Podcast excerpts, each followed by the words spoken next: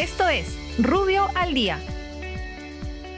Buenos días, soy Raúl Campana, abogado del estudio Rubio Leguía Norman. Estas son las normas relevantes de hoy miércoles 19 de mayo de 2021. SBS. La Superintendencia de Banca y Seguros aprueba el procedimiento operativo para el retiro facultativo de los fondos individuales del sistema privado de pensiones dispuesto en la Ley 31.192, estableciendo que los afiliados que cumplan con los requisitos puedan presentar su solicitud dentro de los 90 días de la entrada en vigencia del presente reglamento. El afiliado podrá solicitar el retiro hasta un fondo equivalente a cuatro OITs y los desembolsos se efectuarán en tres armadas cada 30 días a razón de una OIT las dos primeras y la tercera por el saldo restante. El primer desembolso se efectuará dentro de los 30 días de presentada la solicitud de retiro.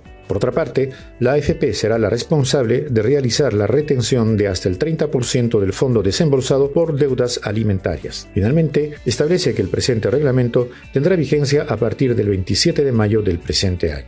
Energía y Minas. El Ministerio de Energía y Minas aprueba el reglamento para optimizar el uso del gas natural en las actividades productivas y dispone la creación del gestor del gas natural como agente encargado de gestionar la información de las operaciones de consumo en el mercado primario y transacciones en el mercado secundario con la finalidad de estimar la disponibilidad, la capacidad de transporte de dicho recurso, así como poner a disposición de los usuarios dicha información para evitar la existencia de asimetrías en las contrataciones de suministro y de transporte.